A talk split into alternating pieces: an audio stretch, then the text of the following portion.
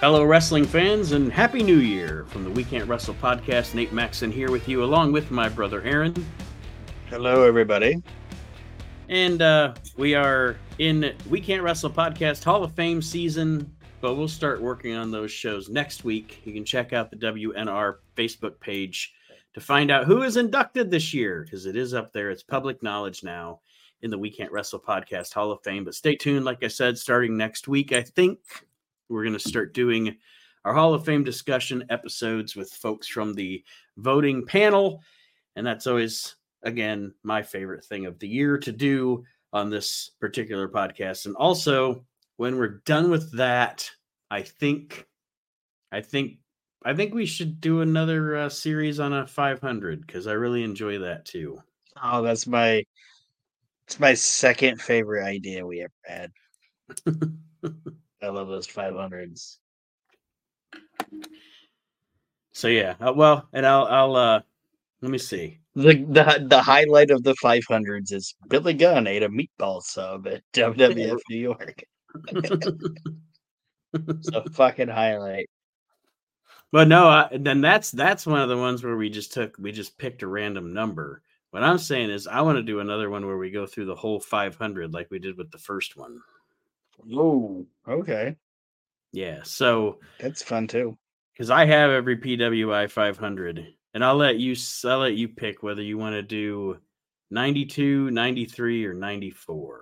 Because the first one I believe was 91. You said 91, 92, or 94? 90, 92, 93, or 94. 94. All right, 1994 PWI 500. We'll be doing that coming up in the new year. It took us what nine episodes, I think, to get to the- the, last one. So we'll see how that goes. But we also had like 19 hosts for every episode, so it took forever to do just 50 stars. But anyway, this week, what we're going to do on the show for the New Year's Eve weekend edition of the We Can't Wrestle podcast is talk about, and we talked about a Hall of Fame just then. We talked about a top 500 just then. We're going to talk about something that's not necessarily, you're not saying that, you know, if I were someone to say, who's your favorite wrestler of all time? Boom, Randy Savage.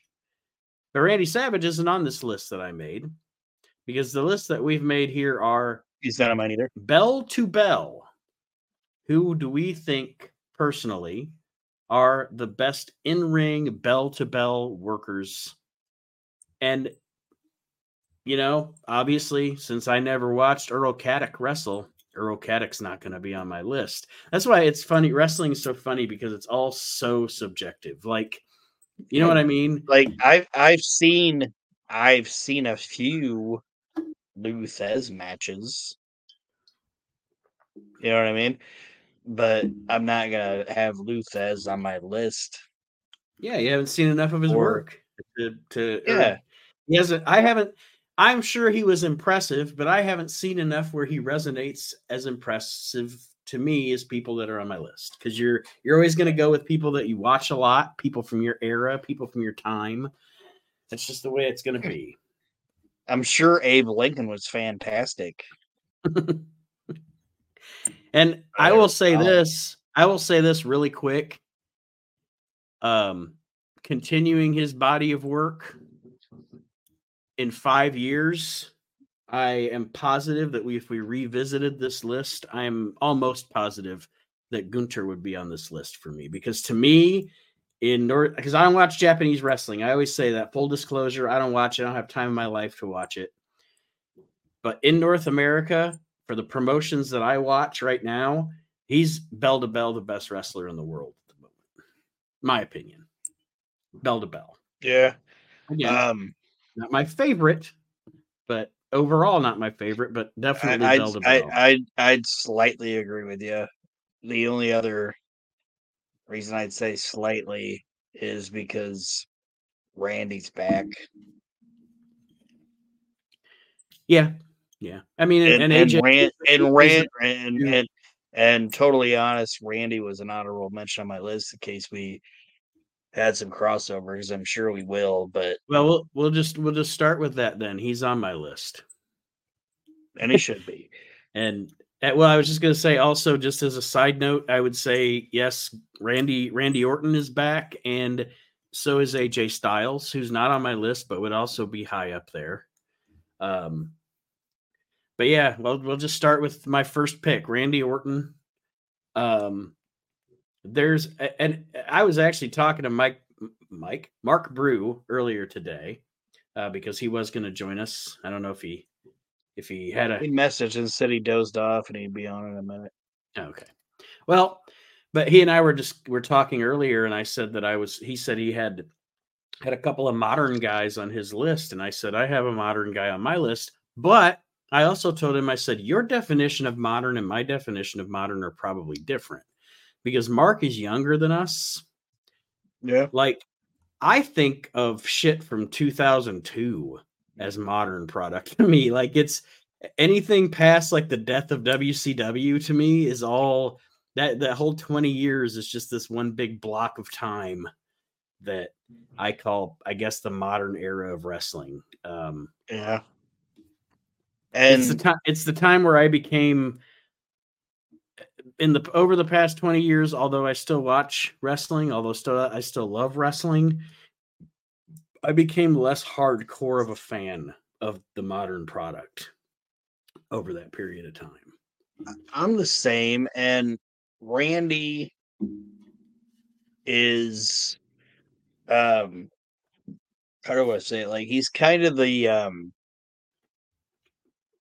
conduit or conduit or whatever of those eras.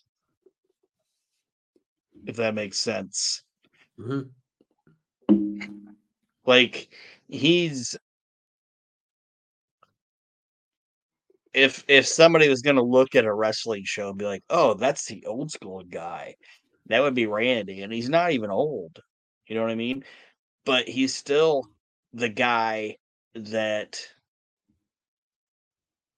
learned from his dad and his grandpa, but also learned from Hunter, Flair, Foley, and and and and and, and carried it over into that next generation. You know what I mean?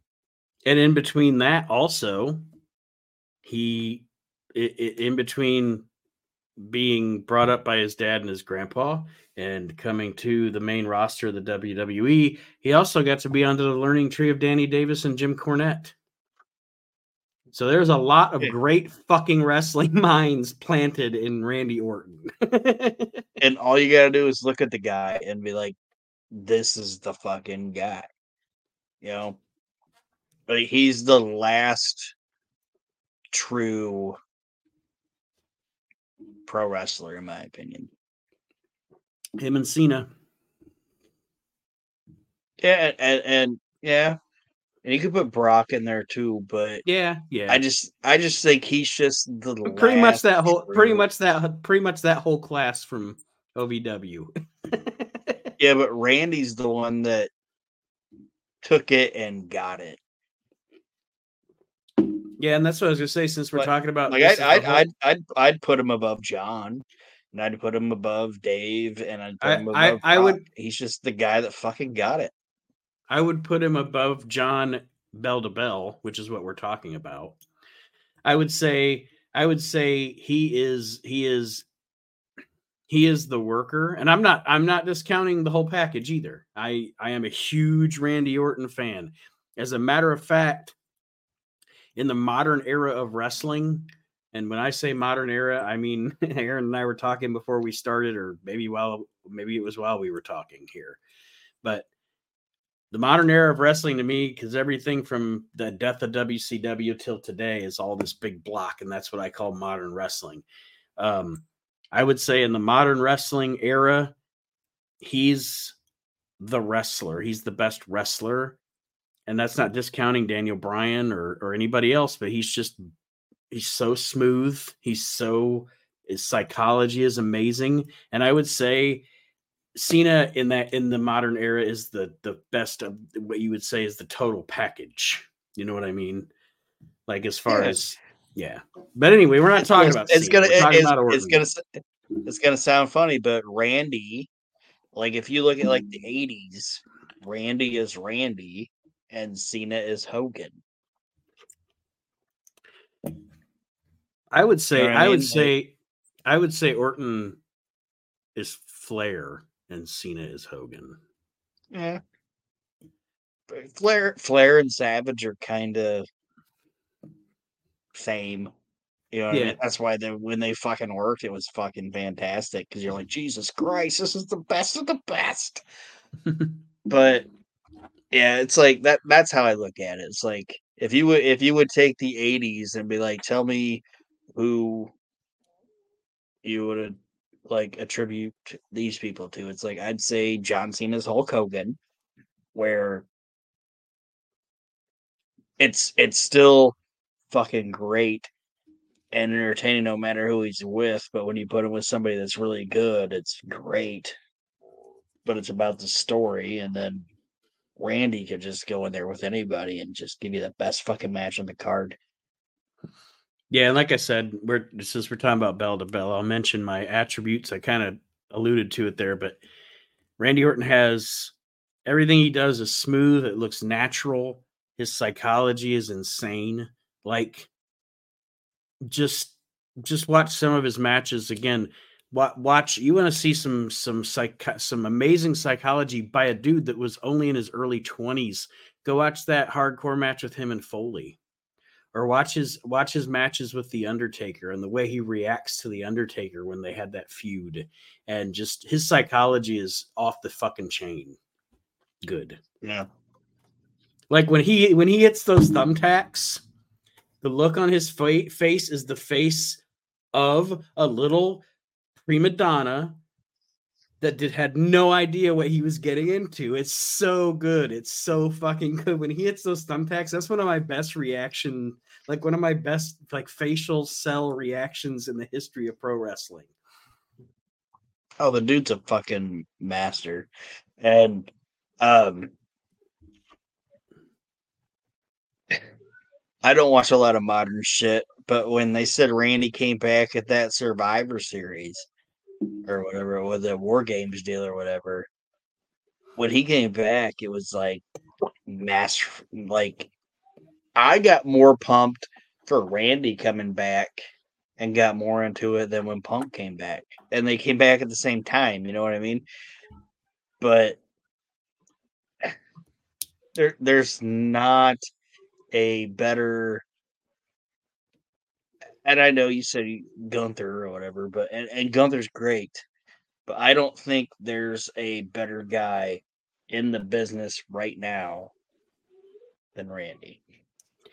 Well, Mark Brew has joined us, and Yeah. Mark, when when you and I were talking earlier, and we said modern, we were discussing the word modern. Um, the modern guy, and that's why I said for me, modern is like since the death of WCW. Um, the modern guy for me that was on this list of best bell to bell in ring workers was Randy Orton, and that's who Aaron and I have been talking about. So, Well, it's funny because he's on my list too. all right, well, we can knock him off your list then. But yeah, I mean, any anything you want to say about Randy before we go to Aaron's first pick?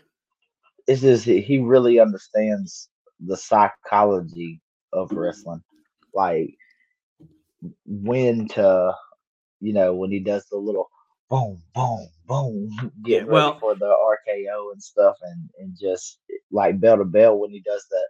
My favorite thing that he does is when he does when he whips him into the ropes and then he does that power slam. Mhm. He he does that to perfection in his uh his DDT from the second rope.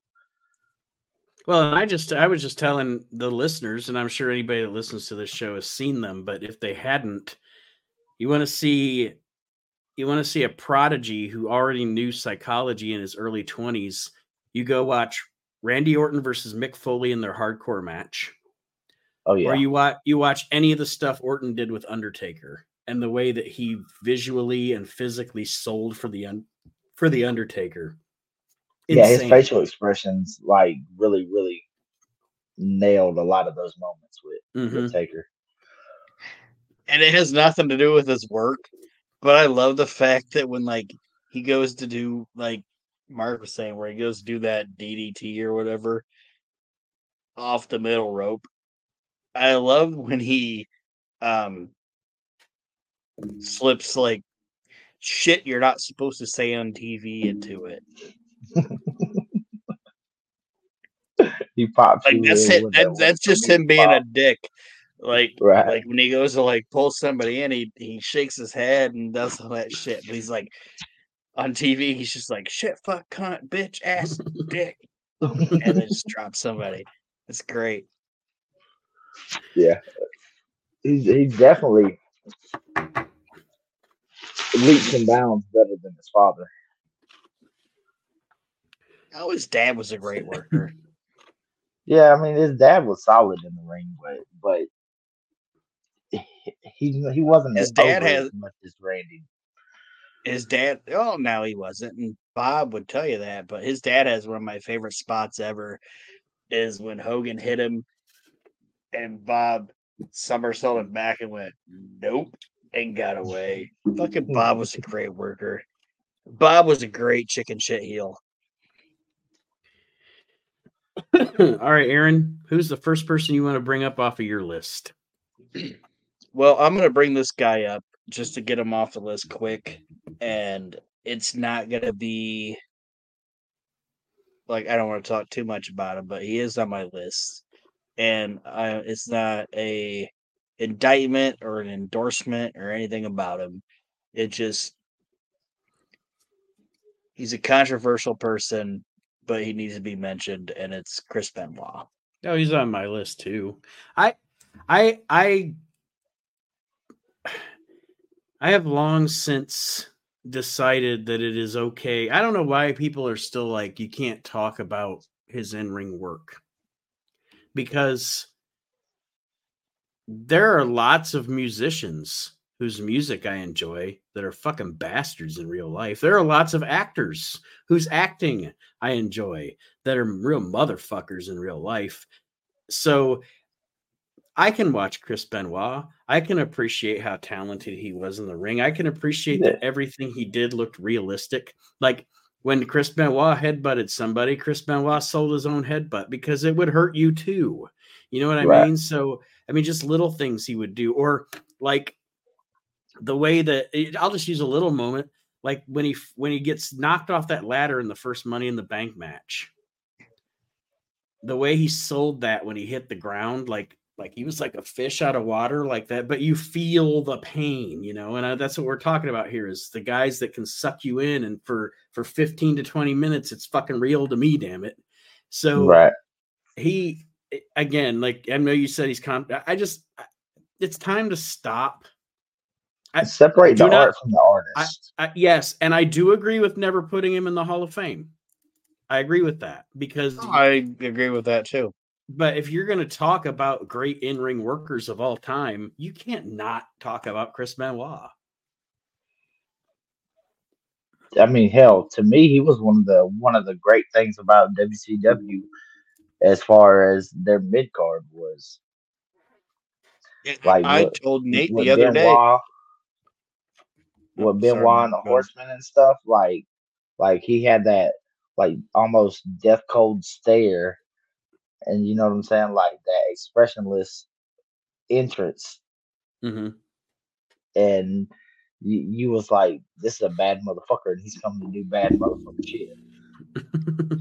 and like I, I messaged Nate the other day about um and Book isn't on my list, but in '97, Chris Benoit and Booker T, they had the best matches of the fucking year.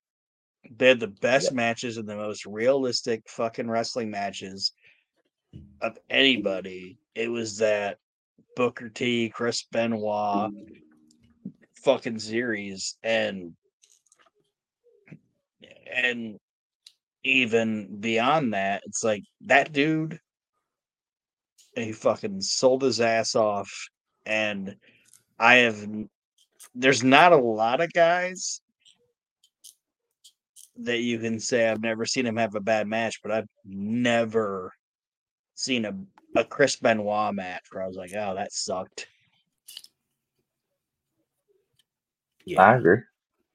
Yeah, like I said, his just his uh entire psychology inside the ring, like you said, Mark, the the badass thing. He he he he carried the persona from bell to bell.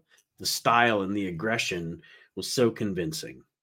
Yep. And there's no doubt about it that he deserves to be on a list of the great in-ring workers of all time, no matter what his and, transgressions. And, so, and if you and if you listen to the guys that want to honestly talk about him, they tell you that it wasn't fake. You know what I mean? Like when he hit, yeah, he hit, yeah. When he threw that headbutt, he threw that headbutt. When he did this, he he, he just went he laid his shit in. You know what I mean? Mm-hmm. That's All why. I kind of res- that's why I respect Kurt a lot because um, Kurt wasn't a guy that was Angle wasn't afraid or was he was the first guy that wasn't afraid to say I know what that guy did but he's the best guy I ever worked with. You know what I mean? Like everybody mm-hmm. else tiptoed around it, but Kurt was the first guy to be like, "Yeah, the best guy I was ever in the ring with was Chris." Well, Mark, who's the first one you want to knock off your list here? Uh, we'll go uh, a little old school. Can't talk about great in-ring performers without talking about Ricky the Dragon Steamboat. I gotta scratch him off my list. I do not have to scratch him off my list because he's not on my list. Just bell to bell, Ricky I, was solid. And I'm I'm not I'm not I'm not negating that because this is personal favorites. Um, so right. I'll let you I'll let you elaborate first on why you put him on your list. Watch any of his work with Macho.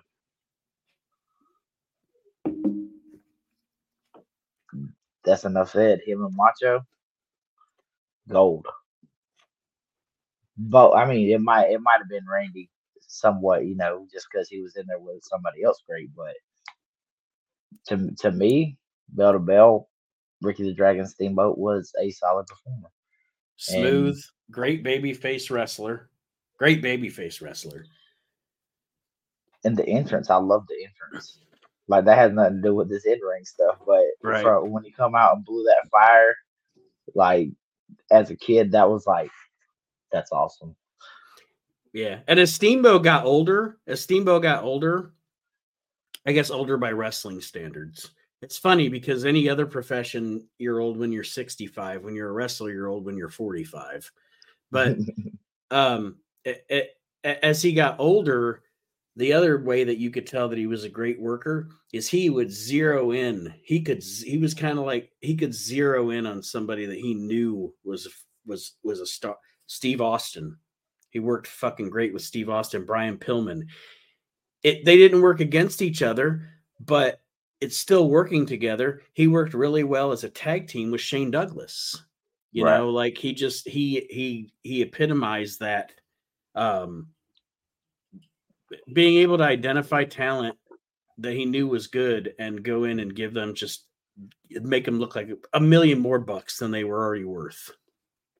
And that goes to and say he was he was a great tech. Oh, sorry. Oh, go ahead, Aaron. Go ahead. Because uh, when you when you finish, I can say this is it's not it's not that has to be said right. Um, I've read stories of people saying this and heard him say it, he would watch boxing fights and see how somebody looked when like George Foreman would hit somebody. He'd watch the guy that Foreman hit and see how they staggered off of an actual hit and be like, okay, I'm going to figure out how to sell that. Mm-hmm. I've been paying note. Like, not just I'm going to stagger like a professional wrestler and, and feign it or whatever. How does somebody look when they actually get hit? I'm going to sell it that way. Like Ricky Steamboat is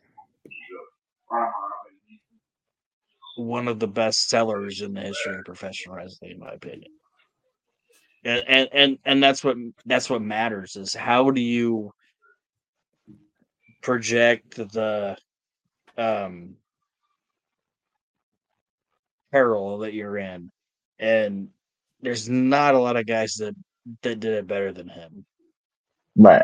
And it, it's like that saying. That's why you should be on Mark's list. That's why you should be on Mark's it, list. It it and it's and it's like that saying goes. Some winner isn't the winner. It's the guy that goes in there and and puts over the other guy and can do it successfully and make it look good. And Steamboat mm-hmm. could definitely do that. Well, we just mentioned the art of selling. And the next guy that's on my list is on my list because of the art of selling. He's, to me, the best babyface salesman in the history of the business. Nobody could take a beating and, and soak up that sympathy from the crowd like Ricky Morton.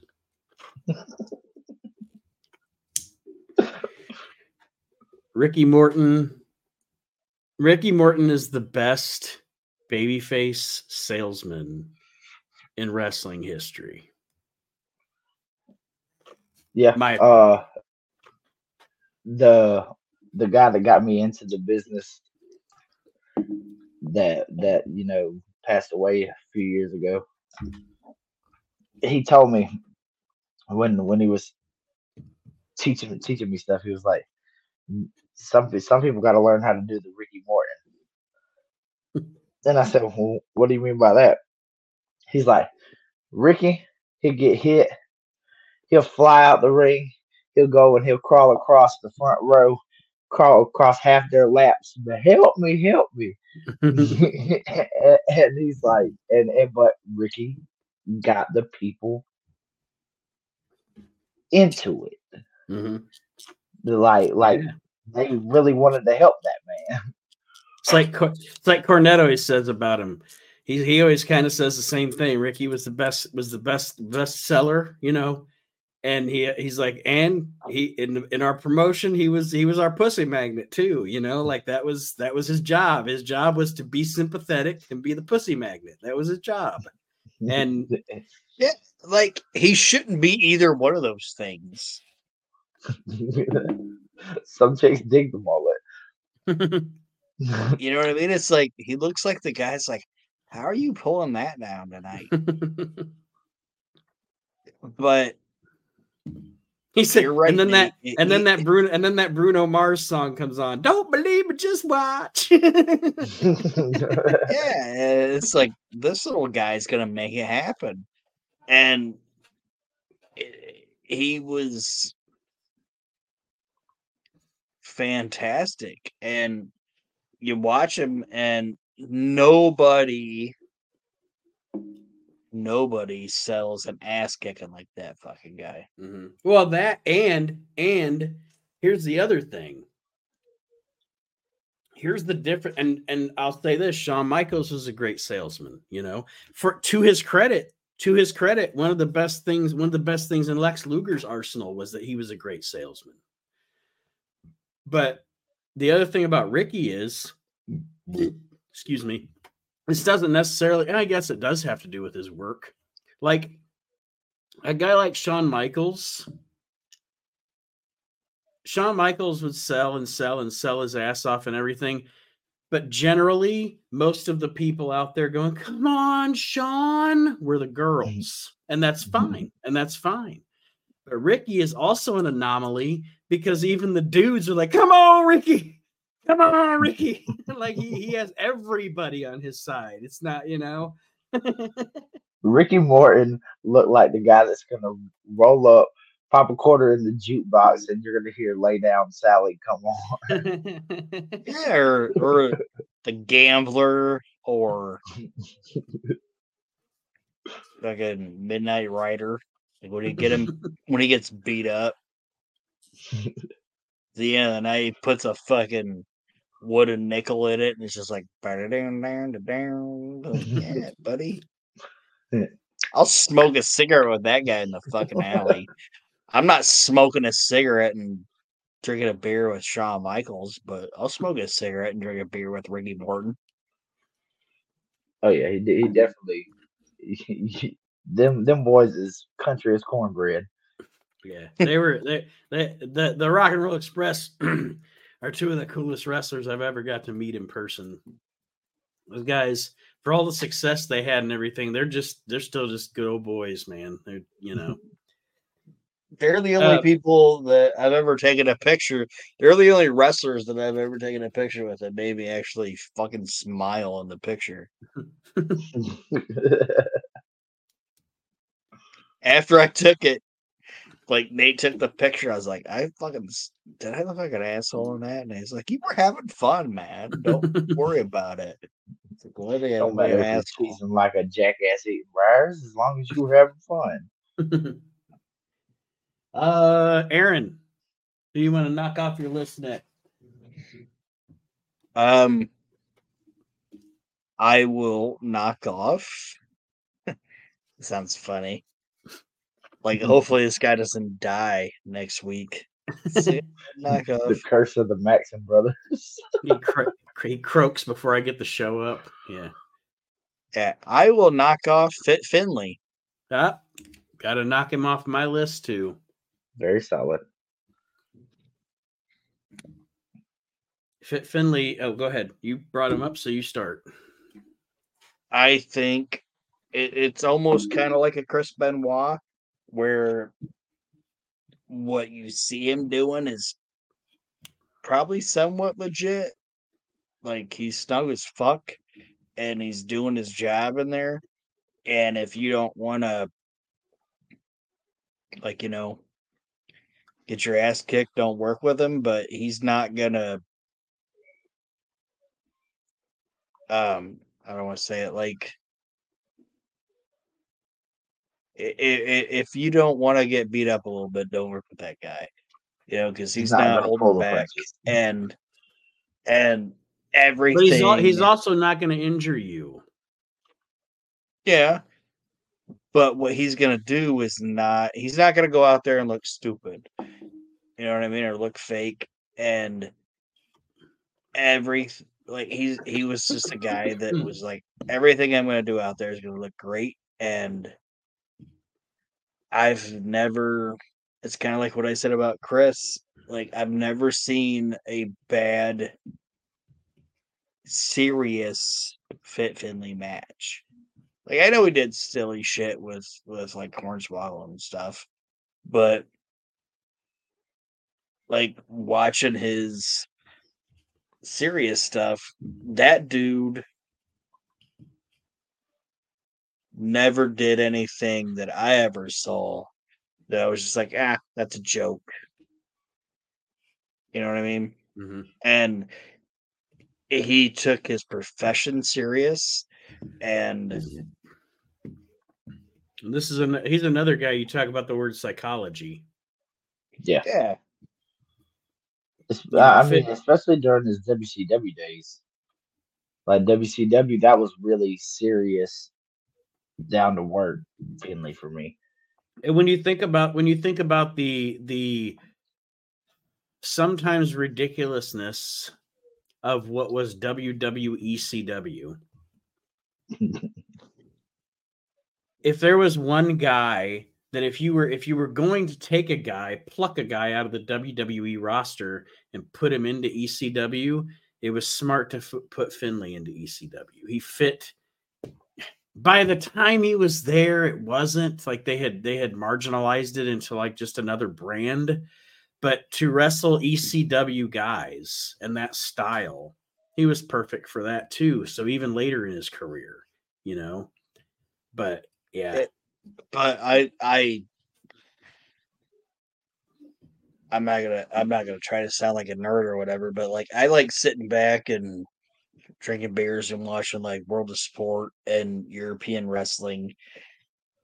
And Finlay even then like he had like a ridiculous outfit and all that shit and he went out there with his like Indian bride and all that shit. But once it was like bell to bell, and they were like going round and round, Finlay did fucking great. I watched a match, no lie, watched a match where it was Dave Finlay versus Doink in Germany. And Finlay had a great match with the clown. I'm like, this is fucking great. Like that dude.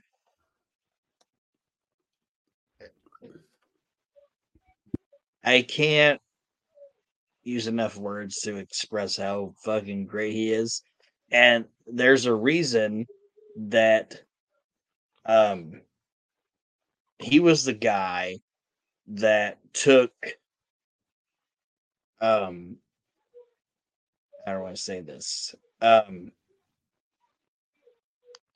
he should be given credit for now having Rhea Ripley and um who are some of the other women wrestlers now? Rhea Ripley, um Bianca Belair, Charlotte Flair, Becky Lynch. Yeah. Yeah. He took women's wrestling from Terri Runnels and and all the divas and all that shit and took it to what you see now. And I'm not knocking Terri Runnels or any of those ladies, but he's the guy that took women's wrestling to what it is now. Yeah, he made them into le- he he trained them to be legit competitors instead of just eye candy. Yeah, like he he revel he should be the guy he should be put just into the Hall of Fame just for being the guy that taught these ladies how to wrestle and brought it to the new ladies generation now because that's what he did. Like like I'm not saying he did that's the only I'm not saying that's the only thing that he did, but there's a reason that like Hunter and Vince were like, "Oh, let's put these chicks with let's put these chicks with fit." He he's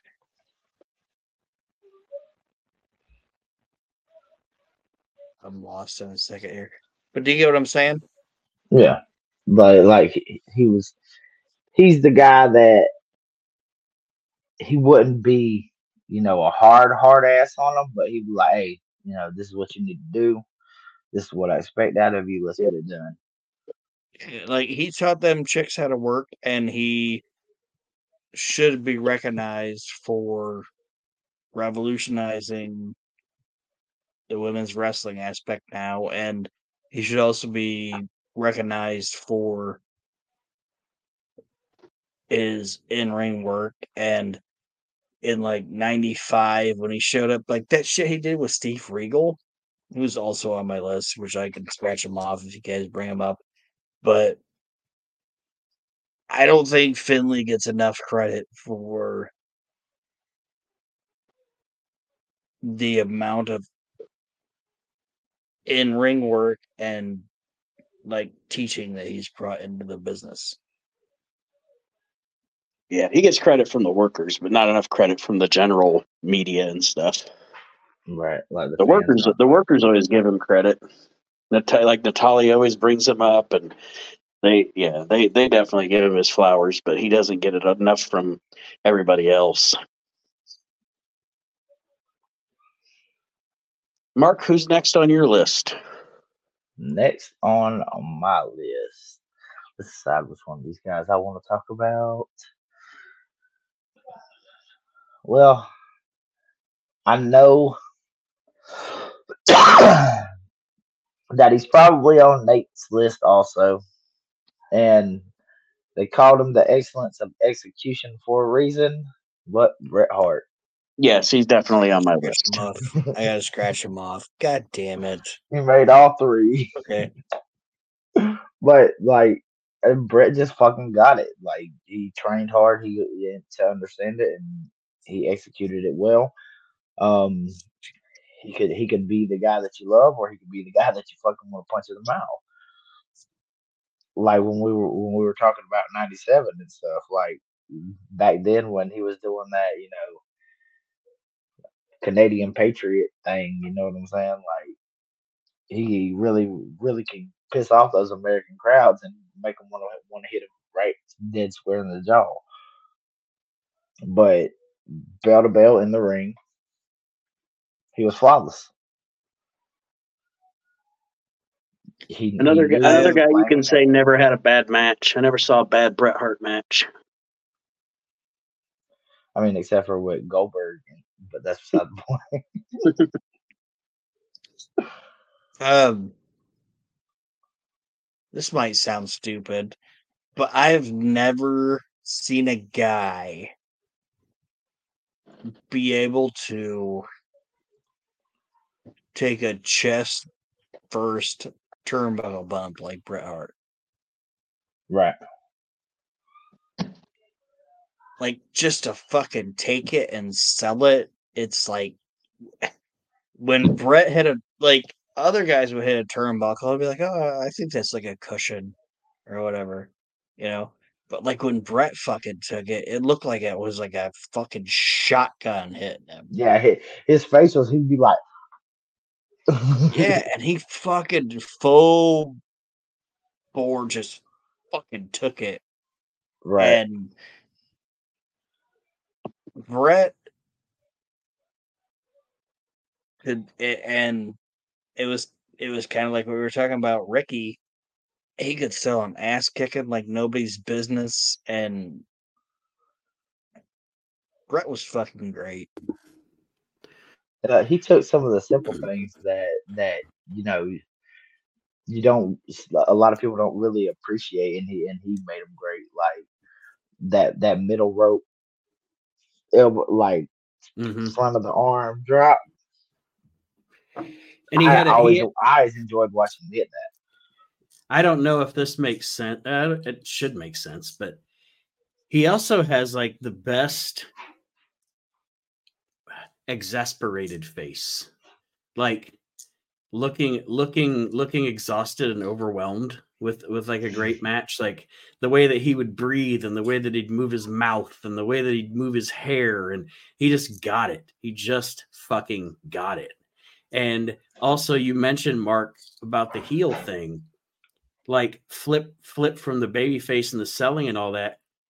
The best thing about his psychology in the ring as a heel eh, i always say it i always say it but he was so good when he turned heel at giving the crowd just that shit eating like when he do something dastardly right. to somebody in the ring the smirk or even not even just the smirk but even just a look just a look out to the crowd you know the, the only person that was probably better than him at that was bobby heenan with with just like the but Bret would do like you know he'd do some shitty He'd move and then- wink.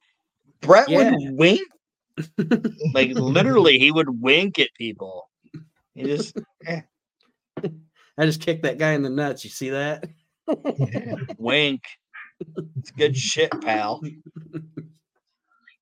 yeah I, we could we couldn't talk about greatest in ring performers in my opinion without having Bret Hart on that list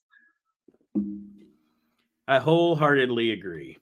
Um, one of the best to ever do it, and he's one of those guys that, mm, yeah, is he is he does he come off sometimes like he's a little full of himself? Yeah, but he kind of has the right to be because he really was as good. He really was as good as he says he was. He was.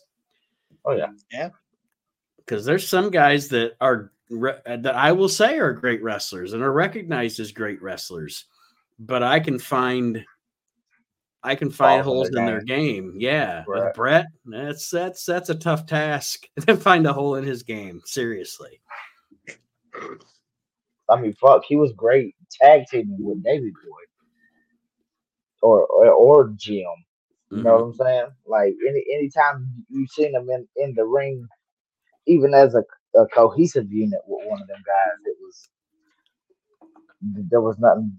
You know, he, he even understood the psychology of tag team wrestling down to the a T. yeah. Anything else on Bret before I move on to my next one? Excellence of execution. That's what we're talking about. Excellent executors. The next guy Did on my mention- list. Oh Oh, go ahead. Go ahead, Aaron.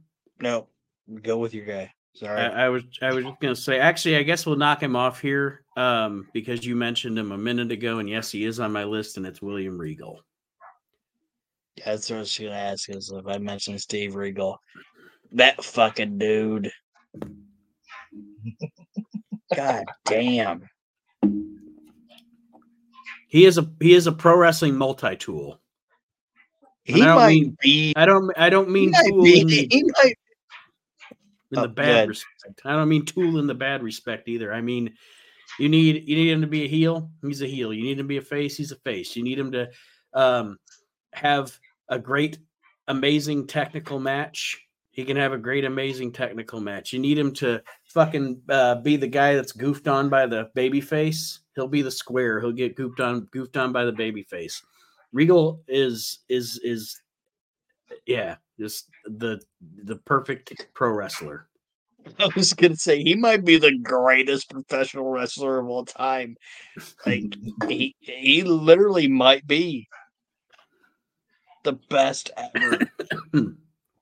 I mean, even Like- when he was doing that blue blood gimmick, I, I still, you know, could appreciate the technical the technicality of which he he done the in ring work. like the reason I could say this guy might be the greatest in ring professional wrestler of all time is when they made him dress up like a Vegas showgirl. And he still worked. Do you know what I'm talking about, Nate? Yeah, Yeah, when he had he was still he was still a badass, but and like the feathers were flying off of him and shit. But he was still hitting the move. Like he might be the greatest fucking wrestler that's ever lived. and he he he definitely was one of the um the proverbial he was much more than flair the proverbial guy that could have a good match with a broomstick. You know i mean eh, they put they they put him through the ringer with some stinkers in both WCW and WWE and he he could make he could make the worst wrestler look like the best wrestler of the night you know? And I don't know, just just a perfect professional wrestler. End of story.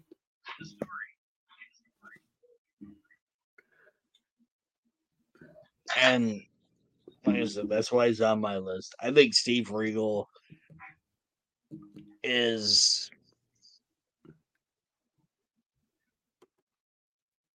I'm gonna get lost for words because like whatever, but like the guy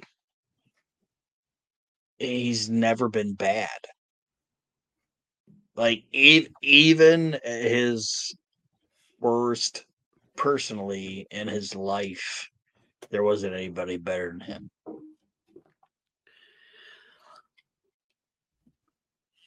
He um hopefully hopefully he goes in the Hall of Fame this year, by the way. But uh Oh, he probably will now. um but Vince- yeah, Vince I- is dead, right? Didn't you say Vince died? no, but Vince has been Vince has pretty much been marginalized at this point because, like I said uh, to Aaron before we went on the air, at this point Hunter is in full control of creative, which also means he is in full control of the Hall of Fame. So Endeavor pretty much put Vince out to pasture. Vince is just the old guy milling around the office now. So, but um, yeah, Regal definitely deserves to be acknowledged as one of the the best in ring bell to bell workers of all time. Well, that's what that's why I'm looking forward uh, going to the Rumble this year with Triple H and you know full creative control on that. He's gonna pull one out the hat. It's going to be, and, and I don't want to get too much in the weeds on it, but this is going to be like one of the more interesting years of of my life as a wrestling fan because this is going to be the first full like starting with and and they're already talking big about that day one edition of Raw. Um, it's fine. You're finally going to have we we're, we've never really seen well any of us in our lifetime. We've never really seen the WWF without Vince in charge. You know, even though you had different writers and different people like your creative director or whatever. At the end of the day, it's always been the buck stops with him, and it's going to be really cool to see the the company with someone else's vision leading the company. It's it's very interesting. It's very intriguing to me. I also liked when uh, Regal left. He went to AEW, and then and then Vince died, and he was like, "I'm gonna go back." I don't know if Vince didn't die, but you know what I'm saying. Like Vince got put on life support, and then Regal was like, "I'm gonna go back." And they were like, "You can't be on TV if you go back." And he's like, "Okay, that's fine." I didn't want to be on TV anyway. well, Aaron, who's work for this fucking cartoon character? But okay, who's on my next? Who's on my yeah. list next? Yeah, uh, Arn Anderson. All right. Are you on Toot toot.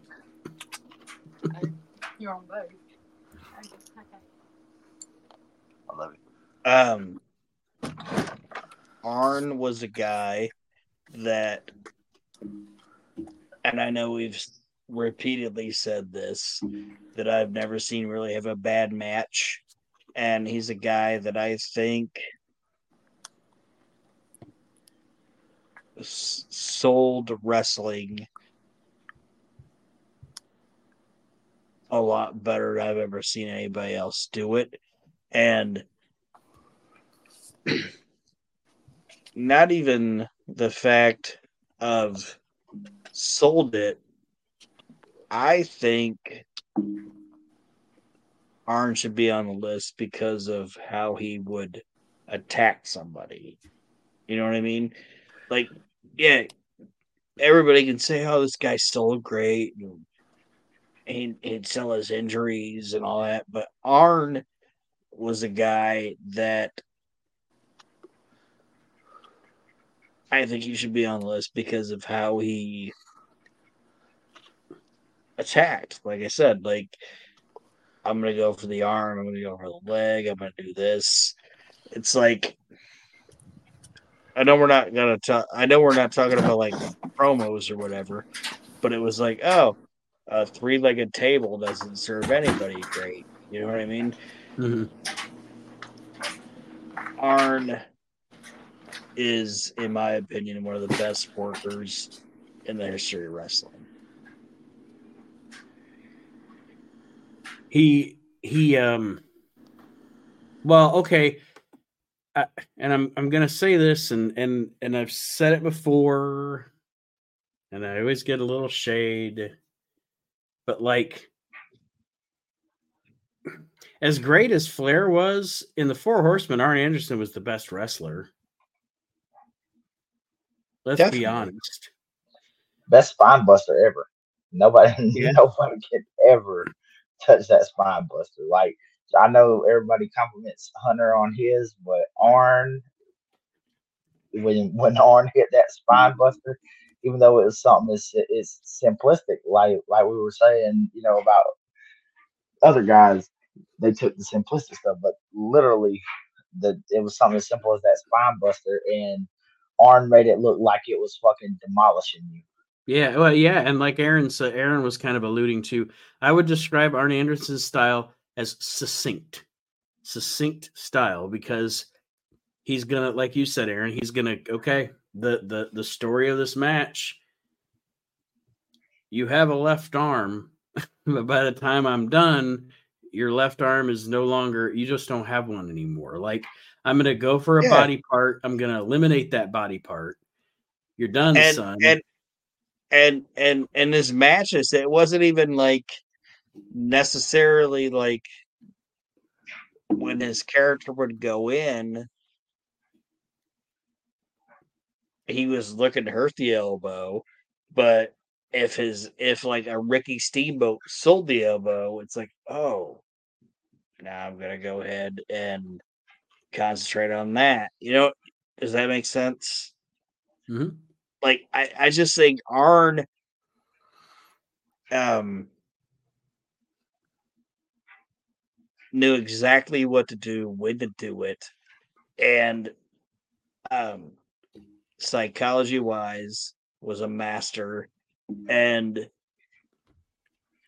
I know we're just talking about in ring work, but I also think that he's the greatest tag team wrestler ever. In my opinion. I can Well, that that, with tr- that translates to in ring work. so you know, I Yeah. mean, working at working as a tag team is just as important as working as opponents. I'd, I'd say he was the cerebral assassin before Hunter.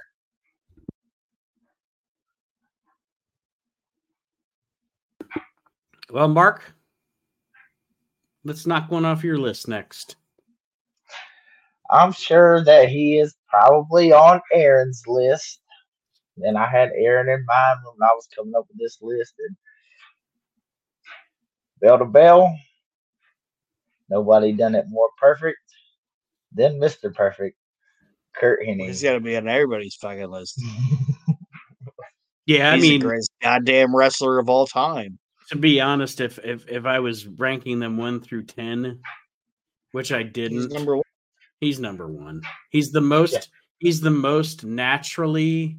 Eh, the the Mister Perfect name was perfect for him because he was the perfect professional wrestler. He's the most naturally It's- gifted. It's fucking stupid how good that guy fucking was. like nobody should be that fucking good. right. Nobody. I mean, natural athlete, like flawless. he- He's on on the level of execution. He, he outshines Bret. Mhm. then it's just and, and he, he knew his role and he knew exactly how to play it and sold like nobody's business.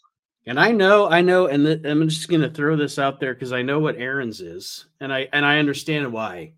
I understand why, and I'm taking nothing away from it because I know Aaron, your favorite Hulk Hogan match is Hulk Hogan and Harley Race. yeah. My favorite Hulk Hogan match is Hulk Hogan and Mr. Perfect from I think it's Saturday Night's main event. That's my favorite Hulk Hogan match. Um, and Hogan deserves some credit for it too. But in that ring with Hennig, man, Hennig made himself look good. He made Hogan look good, and it's not even it's not even Curt Hennig's remotely best match, but it's to me it's Hulk Hogan's best match. And I know why you love the Harley match because it is a great match. But um yeah, and I mean Hennig and Bret from SummerSlam 91 um you you can run down any match with Curt Hennig. Curt Hennig versus fucking anybody is, is fantastic. That's what I'm saying. It's stupid how fucking fantastic he was. Like Well, one of my If- favorite if you look is at- and Tornado. Well, it You know- dur- kind kind of sort of during that same time. And I know it's before that. I think it's from 89 or 90. I'm sorry. It's not the same. One of my favorite pro wrestling matches ever is on a random WWF World Tour Coliseum home video. And it's Curt Hennig versus Terry Taylor. And it's one of the best wrestling matches I've ever seen in my life. It's amazing. And it's just it's just Mr. Perfect versus Red Rooster, you know, it, whatever. But at match wise, it's fucking stellar. Let's be honest though, in that match, Hennig was the cock. uh Lawler Hennig. hmm Um, uh, Brian Huff, he talked about Nick Bockwinkel because I posted like, "Hey, tell us who you think some of your favorite wrestlers are." He brought up Bockwinkel, Bockwinkel Hennig. It's fucking fantastic, and it, it and I'm not knocking Bockwinkel, but it's like it's fucking Curt. Like that dude. I, I I just can't say enough about fucking Curt. He's the he is and I and I love Randy Sa Okay, I love Randy Savage. I love Bret Hart. I love Ric Flair. But there is nobody better than Curt Hennig, in my opinion. Like he's number one on my list, and I, it's cool that you guys knocked him off, but that's my number one guy.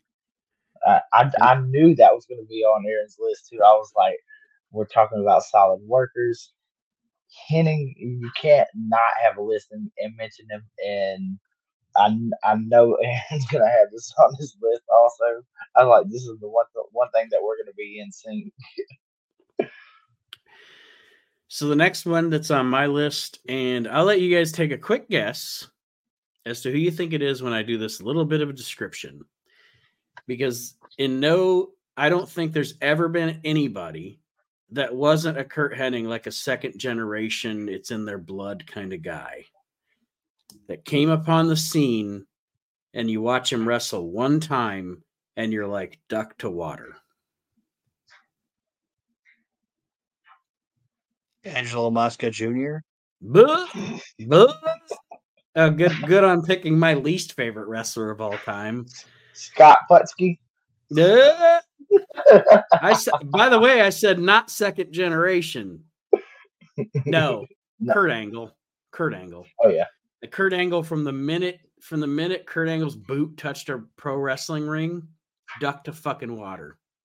Oh yeah. I mean, and and for any again, it's one of those things like for any of his, you know, later in his career, he had his injuries and stuff, but he's up there to me with like Benoit and Hennig It's just an just Even a- when even when his neck was fucking broke, he was better than anybody on the fucking roster he was working with.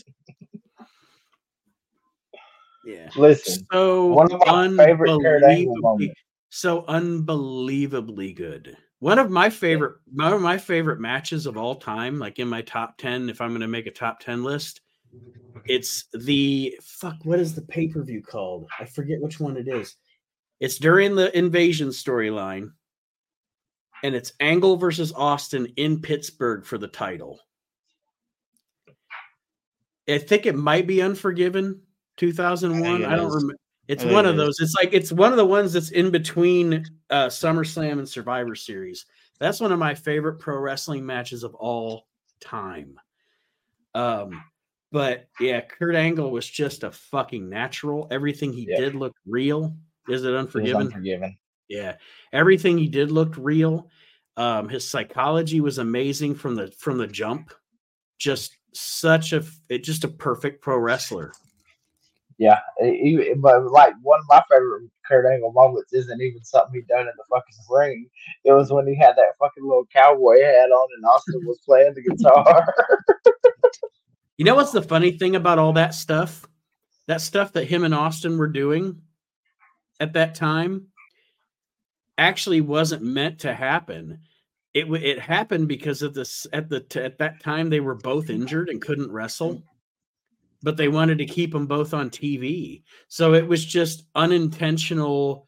We got to get these guys on TV, and then it turned out to be some of the best comedy ever done in wrestling. Just fucking, it was a comedic genius just just to have him do that shit. I I popped so hard laughing, like probably probably you know bruised a few ribs laughing at that shit alone. And yeah, when- Kurt- when- like when like we people were saying with Randy about the facials. Mhm. Kurt had Kurt had that shit down pat too. When people talk about Austin's, you know, people talk about Austin's great feuds. They talk about the feud with Bret, which is great. Obviously, Austin McMahon, Austin Rock. I don't think the Austin Angle chemistry and rivalry gets talked about enough. No, I agree. They were so good together, whether they were together or against each other. Fantastic shit, man. I mean, but but those two styles just melded so well because you got you know Angle as the technician, and then you got Austin as you know the brawler. So those those just those if you look historically through wrestling, those type of of wrestlers they tend to meld well, Yeah. and it, it, it's like syrup to milk. You can't have you know good good chocolate Mhm. milk without good syrup. Then But it's, it's like it's like the legendary Mon- Gorilla Monsoon always said the immo- the blah, blah, unstoppable force versus the immovable object. Yep. You know, and yeah. shout out to oh. Gorilla for making it into our Hall Whoop, whoop.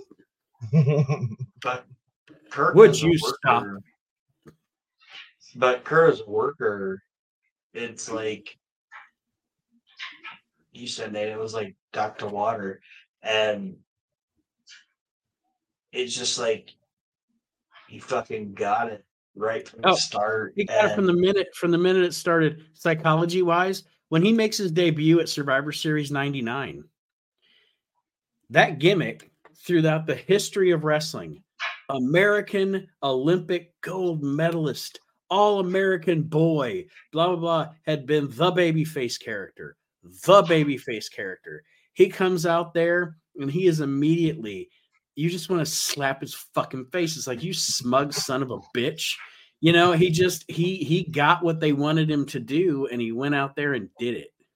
Yeah, and and I, I, I and I know like in ring when we talk about in ring, it could also not just be the moves and the psychology of what you're doing; it's the what you're saying, you know. But Kurt got that aspect of it too, of being able to hang and doing what he was doing. hmm You know what I mean? Like a testament to that dude should be that um SummerSlam fiasco. Like Yeah, when he got got- knocked out. Yeah, Like if that would have been anybody else, that would have been a fucking train wreck. Hmm But he fucking knew exactly what like it's insane and stupid and should not have been a real thing of this guy being able to work that fucking show being that knocked out with only being in the fucking business for what six months? Mm, at that point, almost a year. But yeah, I mean, being in the big leagues almost a year. He had been in in Memphis or whatever. But no, yeah, being on the big big show. He surv- he debuted Survivor Series '99, and this is SummerSlam 2000, so it's not even a year. yeah My favorite uh psychological thing that he would do when he pulled down those straps. When I pop that strap, it's time to tap. I, I used to love when He- do that. He got that he got that from Memphis. He got that from Jerry Lawler. You Yep. know, he he picked up. That's what great great workers do is they pick up the shit from other people that were great. They combine certain things and they turn it into their own thing. right. You know, He's and you know that's where he picked that. sure. You know where he that's you know that's where he picked that strap down shit up. He picked it up from Lawler in Memphis. But he but he took that shit and he made it his own. And it, it's like when you when them straps came down, you knew he was putting somebody in that fucking ankle lock. they were friend to be, you know, begging either tapping or they they were gonna, you know, be in a fight for their life for that rope. Um, Aaron, who you got next? well the next person that i have is eddie guerrero Yes. one of my favorite wrestlers of all time. I didn't put him on this list. Um, he's my third favorite pro wrestler of all time if I'm ranking them, but man, Eddie. Halloween Havoc, what is it, 96? Him and Rey? Is it 96 or 97? I think it's, it's, it's either 96 or 97. But him and Rey, oh my God. I, that match right there is what made me fall in love with that style of, you know, of, of to be honest with you, that's what made me fall in love with Rey Mysterio. hmm I just think the guy um I, I know we were talking about like in ring work, but um one of the things that I can go with with in ring work of that is how can you work a crowd?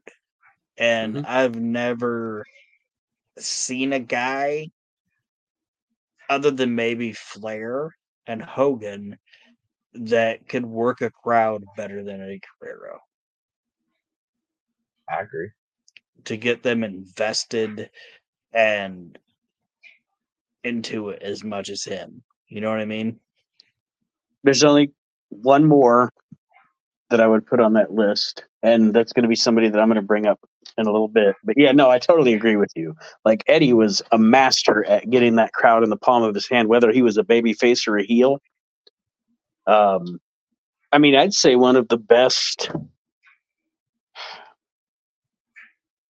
one of the 20 best, maybe even 15 to 10 best WWE championship matches ever. And it's purely based on Eddie capturing the crowd and capturing the imagination of the of the fans. Is him and Brock he when he won the title from Brock. Hell yeah. And Brock did a great job as a heel in that leading up to it, but just the match itself, fucking Eddie owned that fucking crowd. And if you if anybody would want to tell me, oh, Eddie didn't do that or Eddie didn't know how to work a crowd, it's like watch that fucking match. Watch anything that fucking guy did. He owned that any building that Eddie Guerrero went into, he fucking owned Oh yeah, and he was the best goddamn guy on the fucking card. he could he could make you laugh. He could make you laugh. He could make you resonate with him and be like, "Man, I feel for him." Or, you know, he'll make he he'll make you you, off. yeah, or, or or make you want to slap him in the mouth. My there's two favorite all time things of Eddie Guerrero. One, how he used to how he used to do the little cheap wins where he'd smack the damn chair, throw it to the opponent, and the ref get up and disqualify Hey, that's owning that fucking crowd, man. I, I love that shit so much, and my I don't know why this moment sticks out so much to me, but him and Paul White when he get when he had him eat the burrito and, and Paul White got the shits, comedic fucking genius. It's just something as simple as that. I mean, some people find fart jokes funny and stuff like that, but when he was like, "I can't go out to the match because I got this run." My favorite non crowd work, like non live Eddie Guerrero thing, was when him and Chavo were doing the live We Cheat We Steal shit, and they Yeah. were doing the um the vignettes, and they talked to the old lady about her pool. And he was like, "Oh, your pool's got a hole in it. I mean, you don't want you, you don't want your pool to get all wet, do you?" Like, that shit was funny. It was like, "Your pool's gonna get a hole in it and get wet." It's like that was funny shit. But Eddie Guerrero as a there. Eddie Guerrero as a wrestler, like there's not a lot of there's not a lot of people that you can say were better than him. No, honestly.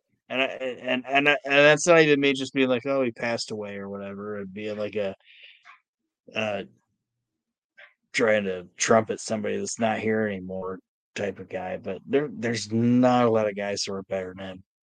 and just the way he did that frog splash. Like a lot of people credit RVD to having a good one, but to me, the the execution of that frog splash, nobody done that shit like it. Perfect. Yeah, like just just from from the extension and everything, like flawless frog splash. Yep, he was definitely a guy that was born to be a professional wrestler. There's no doubt. Indeed, indeed. Which uh, he comes from a pedigree, right? Oh yeah. Not a bad wrestler in the bunch, but Eddie was definitely the best. There's there's uh two that I just realized that's uh, on the modern product that I didn't know were uh, multi general uh, wrestlers that I have a new respect for, and uh, that's uh, Angel Garza and Humberto Carrillo. Who's that? I'm sorry. Angel and uh Angel and Humberto. Oh yeah, yeah. I, I didn't realize that they were uh multi generational talents. So who do you got next, Mark? Up next for me, since we talked about Eddie, let's talk about Rey because Rey's on my list. As far as Lucha, that man is the epitome of it. He took he took that culture, brought it to America, wowed the people with all those you know high flying off the wall moves, and to be honest with you, Rey Mysterio goes down in my top five any day. Oh, Rey Mysterio is the he's the best Mexican wrestler of all time. Oh yeah, Hands down, end of story. I, I know the whole you know when he did that no limit uh thing with, Master P and all them and, and WCW gets shit on and he was unmasked and all that, but literally from the time that kid stepped onto the scene until now, he still does. He, he he's still flawless in ring, and he he's that underdog that you want to root for. And then I've I've never been like, man, I really hate Rey Mysterio. Right. You know what I'm saying? He's Well, and Any that underdog. anything like well you said like you said with the unmasking and the no limit soldiers, anything that Rey's ever done in his career that's you could say quote unquote is a negative was not him, it was whoever was booking him. right? You know, they booked him in that situation. He still had fantastic fucking matches. Oh yeah, They they booked him in that situation, and it is what it is. But yeah, he's. I mean, to me, he's the he's the greatest Mexican professional wrestler of all time.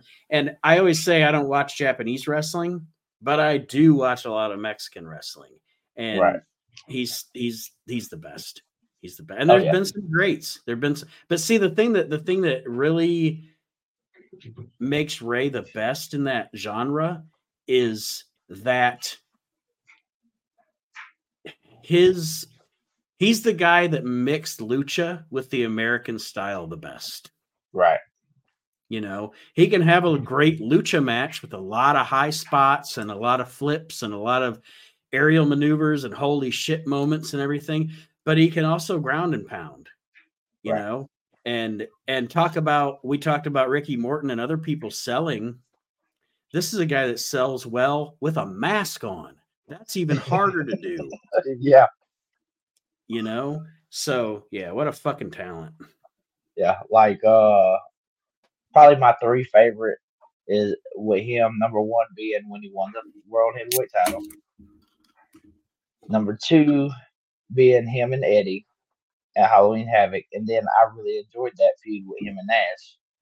hmm Oh you know, yeah, that yeah. David, that David versus Goliath storyline, and it, to me, you know, even though Rey Rey come out on the other end of it, but I liked it. I liked Well, but the thing about that is a lot of times with the clique guys, they would work a program with somebody and eh, they would yeah, and uh, what it is what it is, but like Kevin Nash, he'd work a program with somebody, especially when he was uh, high up in the totem pole and had a lot of power. And the other person came out looking like dog shit because he just, you know, his political. And yes, Rey did come out quote unquote on the the shit end of the stick on that feud, but Kevin Nash recognized the amount of talent that he was working with there, and he he still like even though he's fucking a human being taller than Rey Mysterio, he still sold for Rey Mysterio. He still made made Rey Mysterio look good, and at the end of the day, the big guy, the bigger guy, should ultimately win it in the grand scheme of things. But he made he made Rey look like gold, and gold Rey made him look like gold. But yeah, they had Right. a great chemistry together. what is it, Aaron? Yeah, We smirk. Are you gonna go Bret Hart on us? my my fucking computer about died. But about Rey, um he's my second favorite um luchador ever and um the only reason I wouldn't have put him on my list of favorite like realistic in ring workers is just because I like Lucha Libre, but it's not the most um, believable style of wrestling. And I'm not knocking it. Okay. Well, no, that's why I was saying he was the best at it because he is he he mix he he was the best at mixing the outlandishness of lucha and the high spots, but also adding an element of ground and pound and technical wrestling to it when needed. Yeah. You know, There's a reason the guy's 50 years old and he's still re- re- Yeah. relevant. You know what I mean? Relevant. I can speak.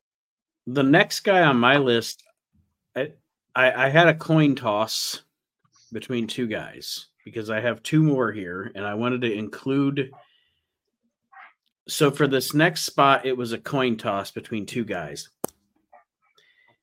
Because I knew that Aaron or Mark one of you would put the other guy on your list so we could talk about him. So I'm going to go with the other. I'm going to go with not heads but tails. um great bell to bell in ring workers of all time there is no doubt jerry lawler's on that list I almost put Lawler on my list. I almost put him on my list. Jerry Lawler. Lawler, is the Hulk Hogan of the most. He might be the most believable wrestler ever. yeah the most realistic because he he does very he has a very simple move set but it always looks real. It always pops the crowd. He always captures i mean the psychology of jerry lawler is insane He has the best punch in wrestling history. What other wrestler other than maybe Bruno can say that they legit sold out their main arena in their territory for like 20 plus years and nobody got bored with them? You know what I mean? Like Jerry Lawler, Jerry Lawler isn't just a great wrestler. He was like a fabric of the society of that region of the country. He's so fucking good. So good. And this might sound dumb, but he was always fat. So he never looked old. Does that make sense? Yeah. he had the Like he, going on. like he always I oh I don't even want to say Ar- Ar- Arn Anderson had that too. Arn Anderson always looked old, so he was never old. Yeah. like Arn Anderson always looked like he was 50. Yeah. Like You when he was 22, Other when he than was 22, he looked like he was like that Uh, fucking promo that he cuts about Dusty when he's on the beach. Like he's debuting and it's like you look old. Like what are you doing? like Lawler, and- other than other than when he had the the little goatee, you know, Lawler pretty much is the same looking Lawler at in the Memphis Coliseum in 1983 that he is at WrestleMania 27 against Michael Cole. He's just he just Yeah. looks the same. The only time he's changed is now. Now now he looks like Bill Watts. but for the majority of his career, Lawler always looked the same. And and like I said, I think he had the best punch ever in wrestling, in my opinion. oh yeah. yeah. Oh yeah. And Like, like I said, his style was just ultra realistic, and um, he can he he's also one of those guys. There's not a lot. There's guys that can work babyface and work heel, but you always say they're better as one or the other. Lawler was one of those guys that is better either way. It doesn't matter. Babyface or heel, he's still just as fucking good either way. He doesn't change his style. a- He was always an asshole too. And as a promo, he's always an asshole too. But I don't No, want to talk about promos, but as as a worker, And that's right, somebody He was always just the same guy. and that's something that we talked about Angle picking up the you know people going through Memphis Angle picking up the uh strap down to show that he's it's fucking we're on now. He got that from Lawler. The thing about being a baby face and a heel and not changing who you are I bet that's where Rock learned that. He learned that from watching Lawler because the Rock's character whether he's a baby face or a heel's a fucking asshole. You know what I mean? Right. And another reason that you can say that, that guy was great is um how many old guys or older guys in that promotion, like the WWF at that time, could you hear that the entire clique was like, that's the fucking man over there. You know what I mean? Like Scott Hall, Kevin Nash, Shawn Michaels, Sean Waltman, and Triple H were like, yeah, Kingfish, he's the best. my my thing about him is, is I I was thinking, you know, about why Lawler was over as big as he was, and and, and to be honest with you, it, you know, it, it was he had the whole King gimmick, but at the same time, he still looked like some somebody that would you see at your family reunion. Mhm. You know what I'm saying? Like, oh, that's cousin Jerry. Looks like the guy in the crowd. Yeah. so I think that to me, in, in just you know, in my opinion, that that's the reason why he was over because the, they they could see themselves in, in Mhm. that type of you know predicament. And I know it's not in ring work, and I know we're talking about in ring work, but while we're talking about him, that's the other thing that really like he he captured in Memphis too was he captured in Memphis in a territory style way. And maybe this is something somebody else learned from Jerry Lawler. I don't know because this is another guy that went through Memphis. But Lawler also captured the essence of telling a story along with his interviewer Lance Russell. Hulk Hogan, Gene Okerlund did that too. You know what I mean?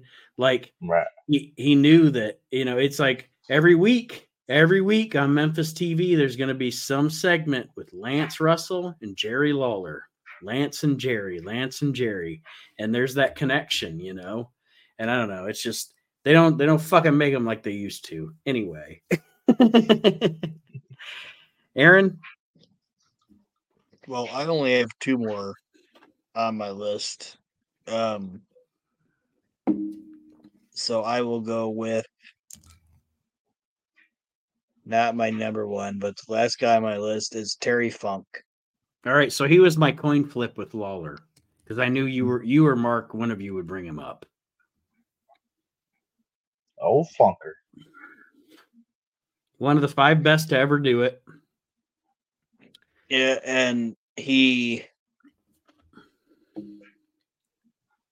knew exactly how to do it and knew exactly how to do it through generations. Like I know we talk about, you know, how you said Nate, like whatever age you are, that's how you understand wrestling. You know what I mean? But Funk knew how to, okay, in the 70s, this is how we do it. Now we moved in the 80s. Now this is how to do it. Okay, now we're in the 90s. Like 70s, okay, we're going to do wrestling. 80s, we're going to do um Showtime wrestling or whatever you want to call it. Then we get into the 90s. Now we're going to do hardcore wrestling. And now, even into the 2000s, we're going to do like attitude era wrestling. It- uh, Terry, to me, is the greatest chameleon in the history of professional wrestling. I see it. Every style, No, Every- nobody, nobody did it better than him in that Ev- aspect of it. every style, every region, every country, every era, every everything. Um, Yeah. like I s- like I've said before on the shows, and we we get into the day we get into the debates and we get deep into it. But I think I think you guys can attest to the fact that even though he's he is he is in my top ten, but even though he's not my favorite wrestler of all time, I've said on record numerous times he might be the best to ever do it. You know, just overall, what looking at his entire career, holy shit. And his psychology, his psychology, and the way that he moved his body, and the way that he'd sell a punch, or the way that he'd sell this or that, or just insane. And he was also a guy with that that that fucking gift that Eddie had to connect with that crowd. You say it all the time. You don't watch a lot of Japanese wrestling, but if you won't go back and watch, uh, Oh, Cat- oh, Cactus I don't, I don't, I don't, li- I don't watch Japanese wrestling, but I watch Terry Funk wrestling in Japan. don't get, don't get it twisted. don't get it twisted. that and, and my thing with with Terry was after watching that Cody Rhodes documentary, you under you you understand that Terry took this fucking business very fucking seriously. Mhm. He said because in the airport, him and him and Dusty was in the airport, and he's like, "Here comes this guy hollering obscenities at my dad and calling him an egg sucking dog." it's like like Terry Terry was working when Terry wasn't working. Mhm. so like for him to keep kayfabe like that, you know, you you understand that Terry definitely took the business very seriously. Yes. But just bell to bell, man, there's not a lot of guys that you can put over him. Nope. No, uh, and to be honest with you, my favorite pile driver ever. I mean, And the, the you other brought thing, up the you other- brought up you brought up Lawler. That's the only good empty arena match that's ever happened. Mhm. All the other ones are trash.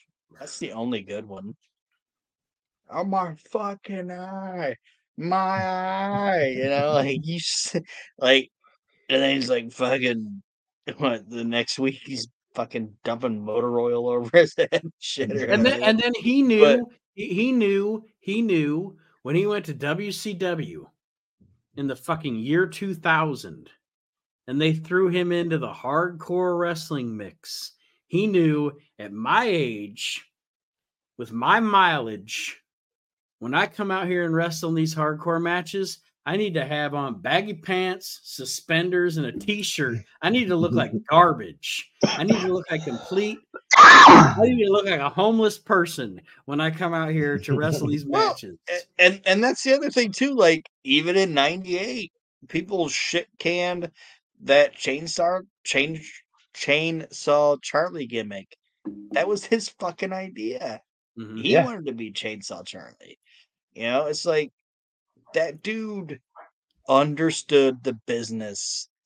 I think better than anybody else, and um, in nine him in '94 WCW was really fucking good, Mhm. and um, like when they wanted him to fucking be a fucking knight, and Vince wanted to have his fucking mask ripped off. That's when he was like, "Oh, I gotta go take care of my horse." The It's like he funniest thing about still- funny the funniest thing about that is that in 1986 when he left when they had him and Dory as him and Hoss and all that shit and they brought Jimmy Jack in Yeah. he also told Vince he had a sick horse so he had a sick horse in sick horse. 86 and then he had a sick horse in 94 so or 93 You I know, and you know Vince laughed at it. I ain't gonna be mad. It's fucking Terry Funk. But like I said, I don't think you can get um much better than Terry, no, you ain't definitely gonna hear no Except- qualms from me on him. except for maybe the last guy on my list. But I don't know if you guys Like- have anybody else. Like uh like like we talked about before. Literally, he's part of my favorite tag team match of all time, the dumpster match with him and him and Cactus versus New Age Outlaws at Mania. Mm-hmm. Like I don't know why that that match stuck out to me the way it did, but Well, It it, was- it and and they they were getting they were getting the push before that, but the feud with Cactus and Funk made the Outlaws. You know, end of story. Yeah. they get they, So, gave- Mark- they gave oh. him grub the right way. Who you got next, Mark? Hmm. How many one you got not left? gonna- Five. What? Yeah. Five. I don't have time for five. Let's go with.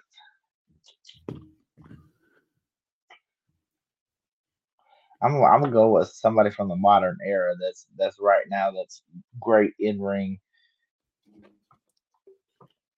AJ Styles. Been A- around for a AJ while. Been, been doing it Yeah. solid. He, he gets it. Yeah, he's he he's the he's he's he's the modern equivalent of a Bret or a Shawn. You know, he just he just goes out there and he's if he's on the card that night when you go to see the show, if not the best match, he's probably going to have one of the best matches. You know, he just Yeah. gets it. He just gets it. And to be honest with you, when when we went to that last that last house uh, house show down there in Tallahassee, when his music hit, and mind you, Riddle was on the card, Rollins was on the card, you know, bunch of good talent. Bianca Belair was there, Carmella. When AJ Styles' music hit, everybody in that fucking arena stood the fuck up and was singing that shit, bro. But yeah, he's had a solid career and in the ring, he's another guy. I mean, I can't say I've ever seen a bad AJ Styles match. I just can't. Even in that crap hole of TNA. Yeah, he was the best thing about that company. Exactly. And, Like and that's what I was. I'm sorry. you good, you good. I was just gonna say that um, if you wanted to compare anybody to Kurt, and he'd be the guy that I compare it to because I, like I said, I never saw him have a bad match, but just right out the right out the gate, you know what I mean? Mhm. Like Fish the he was a kid. He was a fucking like short haired kid and having those great fucking matches. And he was doing it with dude like dudes that he shouldn't have been having great matches with. You know what Yeah. I mean? A- AJ it's stupid how top fucking talented he is. And So- he's now what? How old is he now?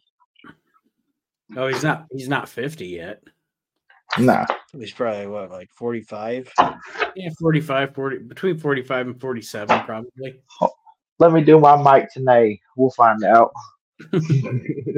So what what we're gonna do? Because I do have to work in the morning. Mark, Mark with his fucking. I got five left. 46. I have at 46. All right. So yeah.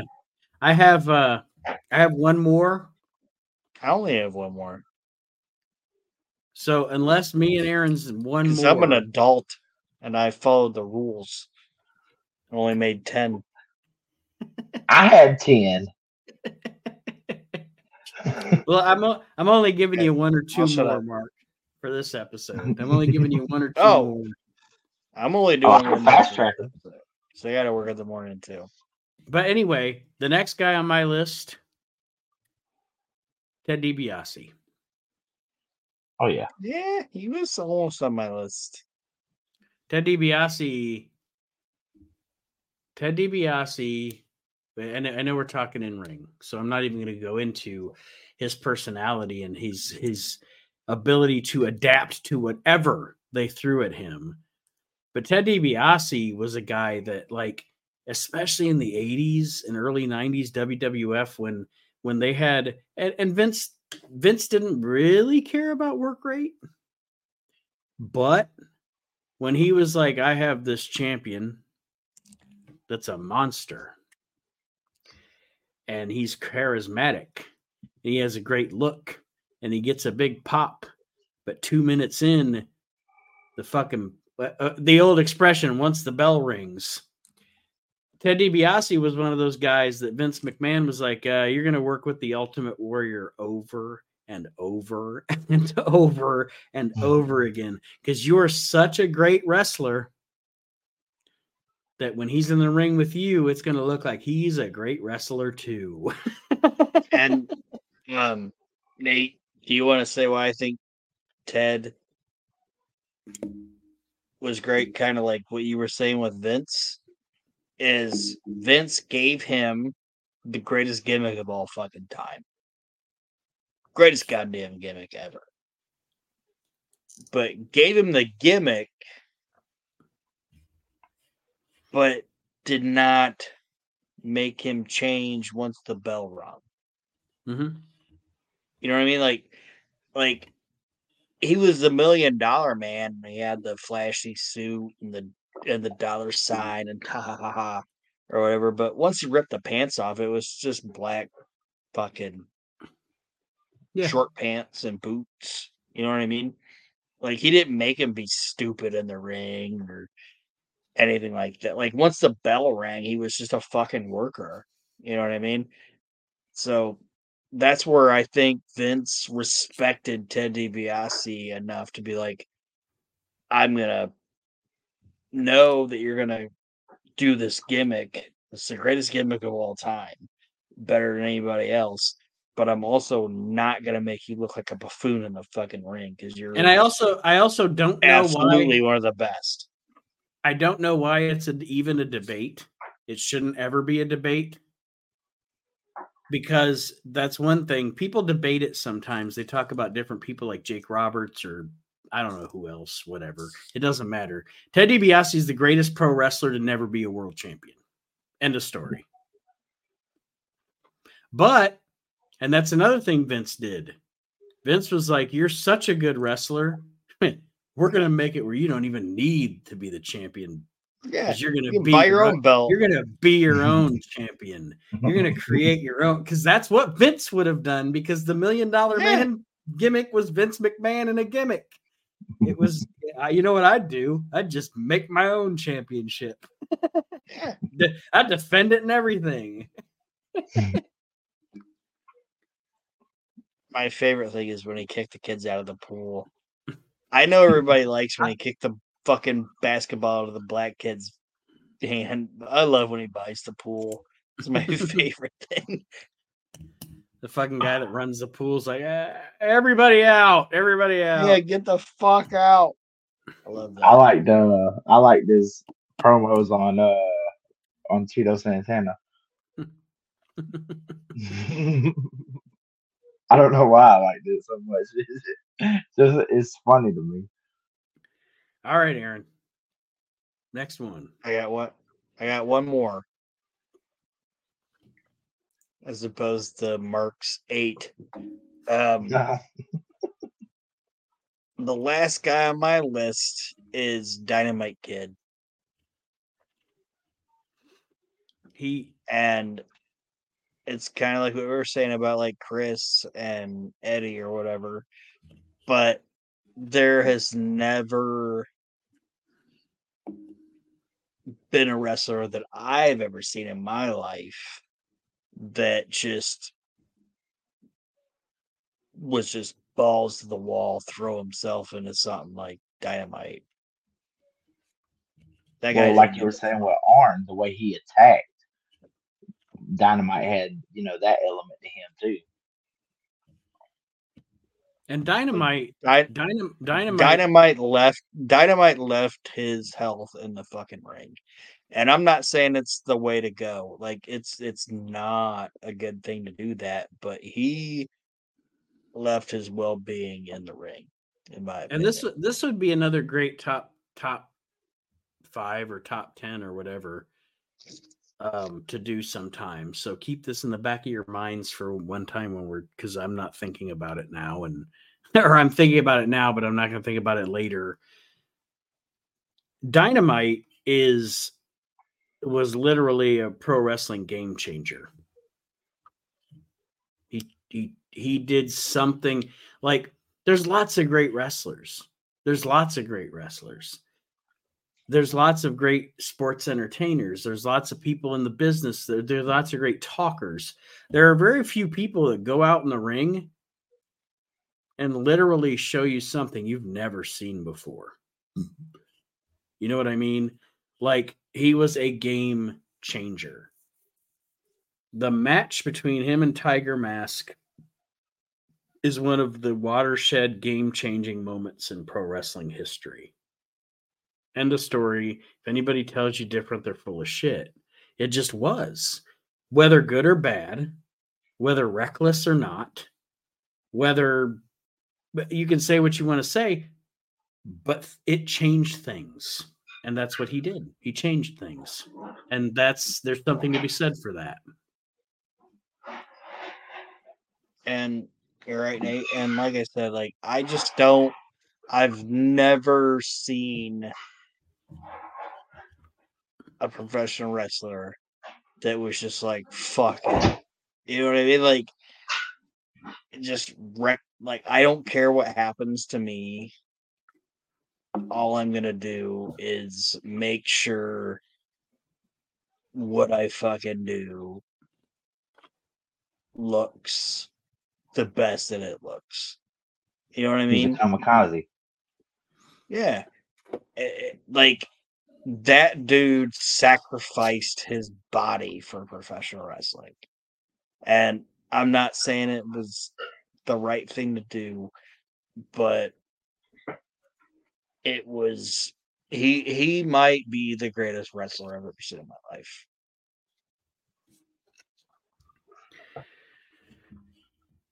All right. So, Mr. Brew, here's, Okay. here's, here's your choices. Choose your adventure. Remember the Choose Your Adventure books? Choose your adventure.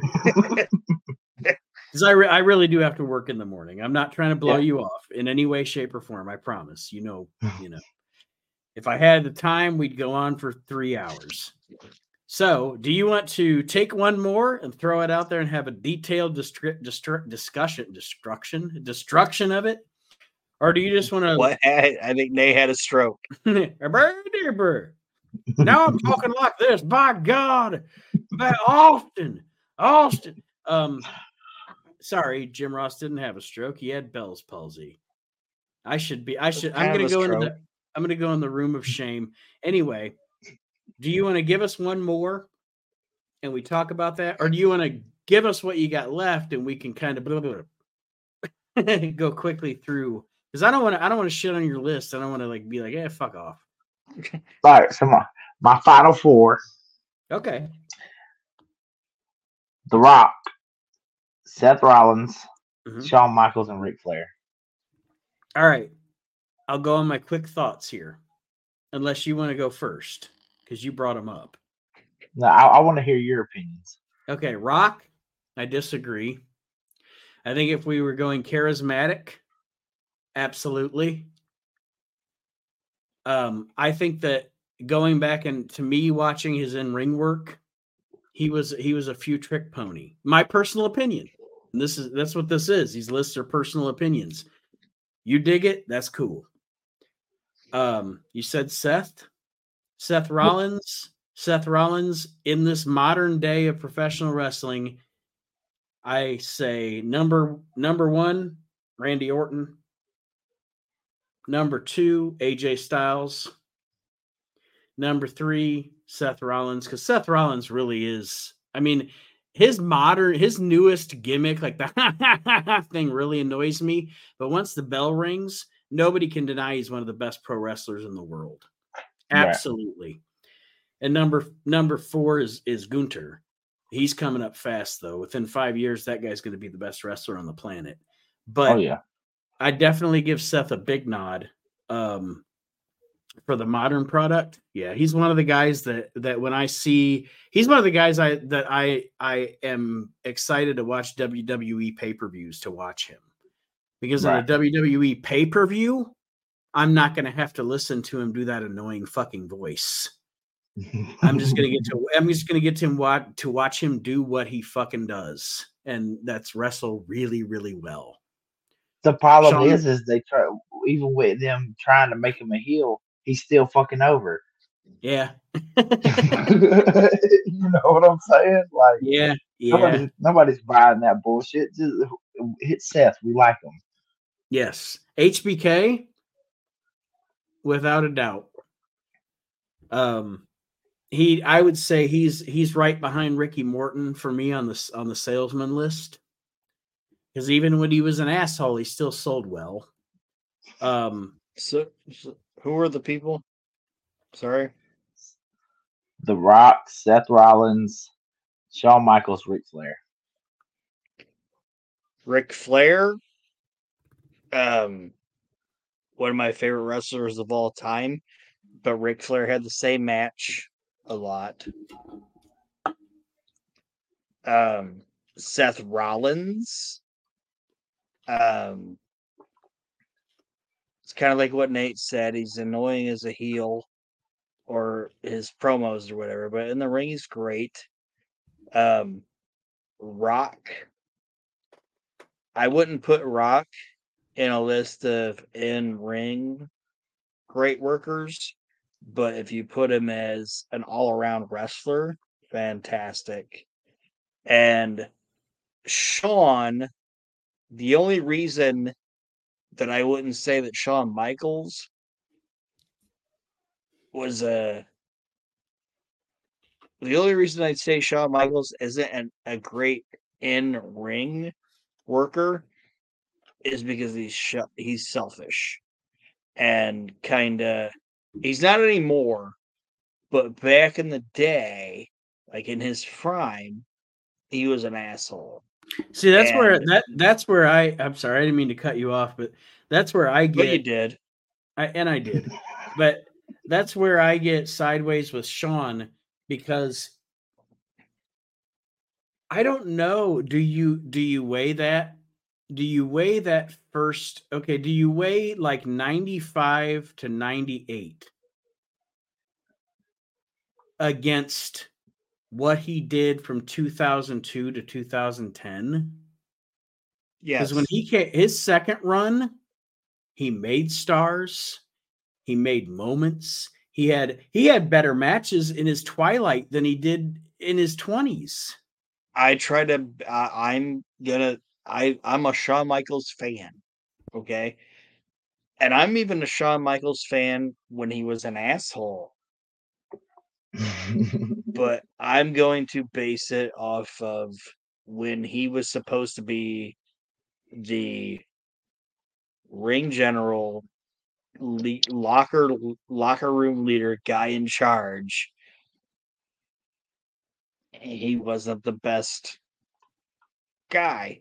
You know what I mean? You know what I'm saying?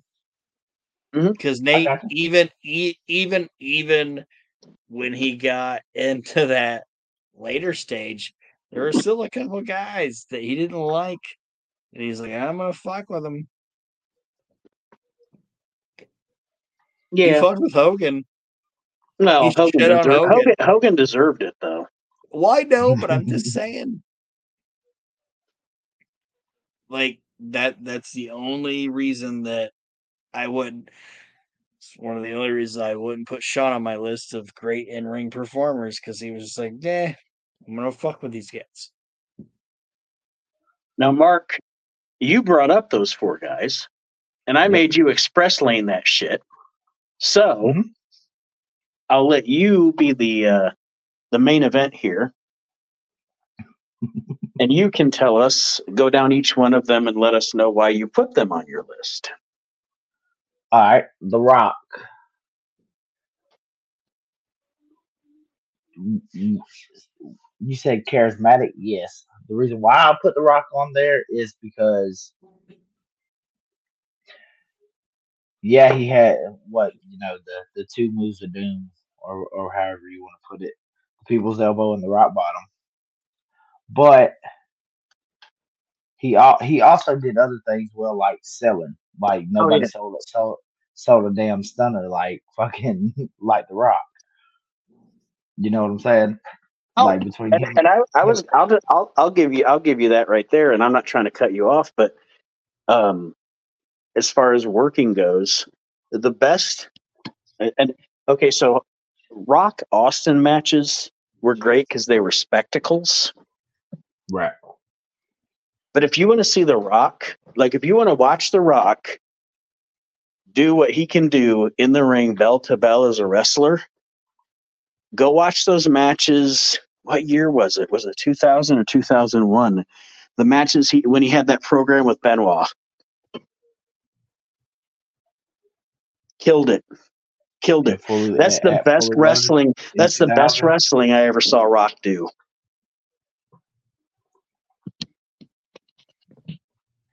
And then Seth Rollins.